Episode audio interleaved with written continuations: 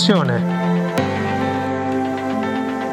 Bentornati a questo nuovo episodio di Radio Innovazione e grazie sempre dell'ascolto e dell'attenzione che prestate a questo podcast e anche questa settimana l'intervista a Guido Vetere è andata molto bene, un grande ascolto e una grande attenzione. Il tema dell'intelligenza artificiale è un tema che interessa molto e credo che lo riprenderò più avanti anche con degli altri interventi e degli interventi anche un po' più eh, specifici, già l'ho detto l'altra volta nel podcast e sicuramente questo tema qui sarà uno dei temi più interessanti che eh, cercherò di portare avanti nel prossimo periodo. Allora, oggi di quello di cui voglio parlare è invece il tema dell'enterprise architecture. si fa eh, si parla molto di architettura. L'informatica è pieno eh, di eh, termini che vanno su architetture, architetture tecnologiche, architetture infrastrutturali, architetture applicative, architetture dati. Ogni volta che eh, parliamo di qualcosa e definiamo sostanzialmente una sorta di piano, una definizione, una mappa di quello che c'è da fare, di come lo facciamo, magari un po' più di alto livello, parliamo di architetture. Ecco, Enterprise Architecture sono, diciamo, sostanzialmente, con un termine che non ha pagato moltissimo, la madre di tutte le architetture, fondamentalmente. È più un aspetto business, che un aspetto tecnologico, e non vanno confusi i due piani. E sostanzialmente è una di quelle attività più strategiche all'interno di un'azienda, soprattutto in aziende come oggi, come abbiamo detto anche negli ultimi podcast, molto orientate al, al software, a, ai dati. No? È chiaro che a quel punto ti serve un'architettura ehm, enterprise che riesce a tenere dentro tutti gli aspetti e a capire quali sono gli interventi tecnologici e come si parlano tra di loro, come devono essere fatti per supportare il business. Veniamo un attimo eh, al dunque. Cos'è un enterprise architecture? L'enterprise architecture ci consente di eh, mettere insieme quelle che sono le esigenze di business e dunque la strategia di business fondamentalmente con un disegno tecnologico architetturale di alto livello ovviamente per eh, consentire di mappare quali sono i sistemi, quali sono le applicazioni, quali sono le infrastrutture di cui l'azienda ha bisogno per raggiungere i suoi obiettivi. Questo è, in, diciamo così, in estrema sintesi, anche un po' schematica, però grosso modo questo è. Sono eh, delle architetture tecnologiche? Sì, richiedono una grande competenza tecnologica, perché sicuramente sapere che io devo sviluppare un sistema che fa una determinata cosa e sapere che dispongo di tecnologie che mi consentono di fare è un elemento di vantaggio. Ma altresì è necessario, anzi forse anche un po' di più, una visione business, cioè è necessario che chi l'architetto mette in piedi la enterprise architecture abbia una visione chiara di quello che il, il vertice aziendale ha nella sua testa, ha come strategia aziendali. E dunque queste strategie aziendali, diciamo, questo piano strategico, piano industriale, diremo così, no? dell'azienda viene poi, diciamo, sviluppato eh, nel suo ramo tecnologico attraverso l'enterprise architecture. Nell'enterprise architecture ci sono sia gli aspetti eh, più tecnologici, quello l'abbiamo detto, poi dall'enterprise architecture partono le architetture applicative, le architetture dati, le architetture tecnologiche e così via, architetture di sicurezza e così via. E dunque c'è questo aspetto tecnico, cioè di capire dove devo andare, cosa devo fare, eccetera. Dall'altra parte però c'è una visione di come funziona il business, di quali sono gli elementi centrali, di quali sono gli elementi differenzianti che ha questa azienda rispetto alle altre. Qual è il vantaggio competitivo? Ma de, de, della parte tecnica devo capire non solo quali sono le tecnologie su cui voglio andare, dunque tipicamente tutte le magnifiche sorti e produttive, fondamentalmente delle nuove tecnologie che stanno emergendo, no? Ma non le devo portare tutte a casa, Mi se- quelle che si possono integrare nella mia cultura aziendale, di cui già posso disporre una parte di know-how interno, perché poi dovrò governarle, oppure capire dove il mio interno non, non ho non ho know-how interno per governare le cose che mi servono, capire se quelle cose le devo comprare e dunque devo mettere in piedi dei progetti che poi saranno avviati all'esterno su dei fornitori, oppure se devo portarmi addentro delle competenze perché le considero talmente strategiche alcune cose, e quali sono queste, per cui metterò in piedi dei gruppi di sviluppo interni, per esempio. Dunque, l'enterprise architecture è eh, una cosa molto, molto complicata, molto, richiede molto lavoro se uno la fa molto bene. Richiede anche un assessment di quello che c'è, cioè capire esattamente oggi a che punto sto, cosa posso fare con le cose che ho oggi, quali sono le cose che devo fare domani, quali sono i pezzi che posso salvare, come posso far parlare le varie applicazioni, i vari database tra di loro per raggiungere gli obiettivi, quali sono i dati, per esempio, importanti che mi servono ai fini del business, dunque quali hanno una visibilità maggiore e che tipo di eh, costruzione poi andrò a fare. Dall'enterprise architecture tipicamente poi ne discerne un piano strategico annualizzato che è un po' la strategia, diciamo il piano dei sistemi informativi e dunque cosa devo fare il primo anno, cosa il secondo, cosa il terzo, qual è il budget che devo disporre il primo anno, il secondo, il terzo, il quinto, quali sono gli investimenti che devo fare, quali sono le competenze che devo portarmi internamente, quali sono gli accordi, quali sono i fornitori più importanti che ho dal punto di vista tecnologico che dovrei avere, oppure se vado in open source, quali sono gli elementi centrali su cui investire e dunque poi riproporre tutti quelli che sono i progetti su quelle tecnologie più importanti che ho deciso che si portano avanti. Quali linguaggi dismetto? Quali applicazioni dismetto? E dunque vedere qual è la stratificazione negli anni che è stata fatta sulle applicazioni già presenti in azienda. Quali applicazioni riscrivo? In che modo le riscrivo? Quali sono le regole generali che mi do nel farlo? quale importanza do alla rete o a, uh, ad altre cose e così via. Dunque, come vedete, detto così è molto facile, ci abbiamo messo anche poco, però in realtà è un lavoro molto oneroso, insomma. Perché è così importante fare l'enterprise architecture? O comunque avere una linea. Poi adesso noi l'abbiamo detto molto in dettaglio, non tutti la fanno con questo dettaglio, dir la verità purtroppo.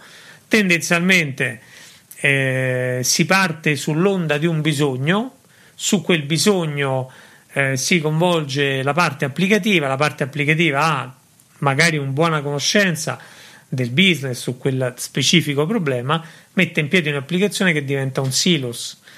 E dunque mano a mano che vado avanti io avrò sempre più spesso siccome non ho governato questa diciamo le regole di come si sviluppa all'interno, di, come, di quali sono le strategie sul mondo della tecnologia e dell'IT, mi troverò che ho eh, diverse applicazioni con diversi linguaggi di programmazione, anche molto diversi tra di loro, diversi stati di anzianità. Alcuni sono applicazioni ormai obsolete, per cui hanno determinato un debito tecnico. L'abbiamo visto qualche podcast fa, e dunque devo gestire quel debito tecnico oppure me ne devo banalmente infischiare, lo lascio andare così, lo lascio correre, mi assumo un rischio, ma devo considerare quel rischio perché quello potrebbe essere un rischio non indifferente. Devo capire quanti sono i dati che, eh, che ho all'interno dell'azienda, tipo, se ho delle ridondanze di dati. A livello di architettura questa cosa si capisce. Se io mi rendo conto che ho 18 applicazioni che hanno 18 anagrafiche diverse e mi sono inventato un sistema negli anni per farle parlare tra di loro, probabilmente facendo un'architettura mi renderò conto che è meglio razionalizzare l'anagrafica e dunque procedere a una fase di razionalizzazione. Questo non solo mi consente di abbassare i costi di manutenzione, cosa peraltro non trascurabile, ma soprattutto mi consente di mappare i dati in modo completamente integrato. Oppure posso avere un database eh, sviluppato negli anni eh, relazionale o comunque a tabelle, cosa che non sono la stessa cosa tra relazionale e tabelle e eh, voglio decidere di andare verso un database ad albero perché devo fare delle evoluzioni diverse e dunque mi interessa negli anni cominciare a lavorare con una concezione un po' diversa. Dunque, come vedete, gli interrogativi della, della, dell'Enterprise Architecture sono moltissimi, sono numerosi ed è necessario prendere e partire. Allora, diamoci un attimo una, un, un, metodo, diciamo così, che è il metodo che poi cerco di, di utilizzare io quando approccio queste cose. La prima fase dell'Enterprise Architecture è sicuramente l'assessment. L'assessment che è fatto su due livelli. Un primo livello business, e dunque capire esattamente cosa l'azienda fa, qual è il settore dove sta. Tendenzialmente queste cose sono più facili perché è più generale, tutto il settore industria, banche, eccetera. Capire quali sono i fenomeni più importanti che sta vivendo di trasformazione che sta vivendo quel settore, anche perché una cosa importante, non l'ho detto prima, ma è fondamentale, l'enterprise architecture non sono esercizi a bocce ferme, sono un esercizio che si dà come traguardo 10-20 anni e in 20 anni cambia tutto. Dunque, se io non sono in grado di costruire un'architettura avendo in testa l'oggi o i due anni che mi servono a realizzarla e anche gli altri 18 anni che deve vivere, io ho perso. Dunque non posso farla conservatrice obbligatoriamente, ma non posso farla nemmeno avveniristica e dunque puntare su prodotti, soluzioni, tecnologie o quant'altro che sono a uno stato talmente primordiale che non funzioneranno mai prima di 4-5 anni. Non ho tempo, il business deve andare e andare di corsa. Dunque devo garantire questa cosa e devo garantire anche il passaggio tra una nuova tecnologia, una nuova architettura al mondo di quelle vecchie. Nella fase di razionalizzazione il, il tema di trasporre quello che c'è in quello che ci sarà diventa un altro tema critico. Primo passaggio l'assessment business, partire dalla visione che ha l'azienda, partire da quella strategia, partire dal piano industriale e declinare queste cose in requisiti macro. Poi fare un assessment tecnologico, cosa c'è dentro l'azienda, quali applicazioni ci sono, quali infrastrutture tecnologiche, quali sono le persone che ci lavorano, qual è la cultura manageriale, qual è la cultura aziendale, se è innovativa, conservatrice e quant'altro. Fatto questo, posso cominciare a ragionare da una parte su quali sono eh, i requisiti business eh, che io ho e dunque cosa l'architettura mi deve soddisfare per, raggiung- per fare in modo che l'azienda possa raggiungere quegli obiettivi e dall'altra parte quali sono le tecnologie che ho, dunque cosa posso salvare e cosa devo buttare. Oppure se devo buttare dei pezzi, magari quel tipo di know-how mi può essere utile per integrare altri pezzi innovativi. Faccio un esempio: se ho una buona conoscenza di C in casa, è chiaro che mi sceglierò dei linguaggi di programmazione del, del futuro, a parte che il C è notevolmente futuro, eh, ma mi sceglierò dei linguaggi che derivano dal C dunque molto vicino a quella logica lì. Non mi sceglierò de, eh, l'ADA o cose completamente eh, il COBOL per capirci, perché quelle persone che stanno dentro l'azienda non hanno quella cultura lì, anche se in quel momento è la cosa più economica, più divertente, c'è, ma le due cose non, non tornano, non funziona. E dunque devo analizzare anche le persone. Fatto questo, devo fare una survey su quelle che sono le tecnologie emergenti e per ogni tecnologia quali sono pezzi, i pezzi di business, di requisiti che mi copre, se ci sono, e dunque fare sostanzialmente una prima ricognizione su quali sono le tecnologie disponibili oggi e che saranno poi in evoluzione domani per coprire dei requisiti business.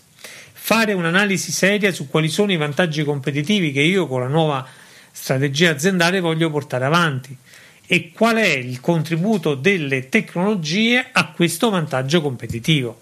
Ora, eh, uno che ha fatto una, un'architettura in 10 banche e la fa anche nell'undicesima banca, il rischio è che non porti un, contrib- un valore aggiunto. Quello è il rischio. Cioè che non sia in grado di portare un valore aggiunto perché non è in grado di portare dentro un, un, un approccio innovativo. Riporta sostanzialmente le stesse cose che ha fatto da una parte all'altra. Certo, magari ha già ha risolto alcuni problemi, va bene, ma sostanzialmente non mi consente di poggiare su quell'infrastruttura per fare innovazione. Ecco, da questo punto di vista, una cosa buona è quella di inserire persone che hanno una grande visione, gran, un approccio eh, non consolidato all'interno dei team per eh, stimolare il team ad affrontare nuove sfide, essere meno conservatore, dunque più aperto a cambiamenti che possono crearmi dei vantaggi competitivi. Non dimentichiamoci che oggi l'IT è il vantaggio competitivo, dunque io devo lavorare sull'IT molto bene se voglio avere un vantaggio competitivo, altrimenti rischio di essere buttato fuori. Fatta questa fase di mappatura, si procede con costruire i vari layer, si può usare TOGAF, può, io consiglio TOGAF, è il più affidabile, ma ci sono anche altre metodologie di sviluppo dell'enterprise architecture. E, e, a quel punto cominciare a mettere in fila le, le, varie applicazioni che servono, i vari moduli che servono, i vari pezzi di infrastruttura che servono, i vari pezzi di database di dati che servono e cominciare a battezzare ogni singolo pezzo facendo delle, delle scelte un po' strategiche ad esempio unificando database oppure concependo degli strati che isolino un pezzo dall'altro, ad esempio un'architettura a servizi che consente poi nel, nel tempo di cambiare un intero layer lasciando, cos- lasciando, solo lo stato dei servizi e dunque incapsulando molto bene un, uno, un pezzo dall'altro e questo consente all'architettura di poter variare. Eviterei di fare architetture troppo ingessate in cui un pezzo parla direttamente con l'altro senza filtri di API e di servizi che fanno estra- astrazione sostanzialmente.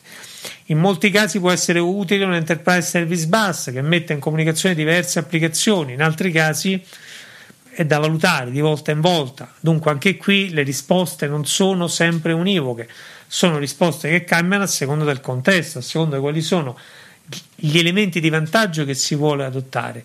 In alcuni casi può essere molto utile eh, l'open source, ma l'open source ha bisogno di grandi competenze in casa se non si pensa di avere competenze in caso di costruirsele, il rischio con l'open source è di avere un facile lock-in da parte dei fornitori, non tanto sul costo di licenza, ma sulle varie persone che ti devono mettere dentro. Dunque, anche lì il problema non è banale. Ecco, eh, spero di aver messo lì, diciamo come al solito, qualche stimolo sul tema dell'enterprise architecture e mm, mi piaceva affrontare questo tema perché lo considero un tema strategico. Il tempo quest'oggi è finito, dunque io vi voglio salutare e ringraziare ancora delle attenzioni che voi date a questo podcast, a questi episodi, a questo tentativo di mettere un po' lì degli stimoli e delle riflessioni su vari punti, eh, sui vari punti che l'informatica, diciamo, eh, non tanto tecnologica ma informatica più aziendale oggi ha, dunque i sistemi informativi. e voglio molto ringraziarvi su questo perché non è, diciamo, non è così diffuso questo tipo di approccio e invece credo che sia importante. Spero che anche voi lo crediate. Ecco, voglio a questo punto eh, rimandarvi alla settimana prossima, come al solito a domenica.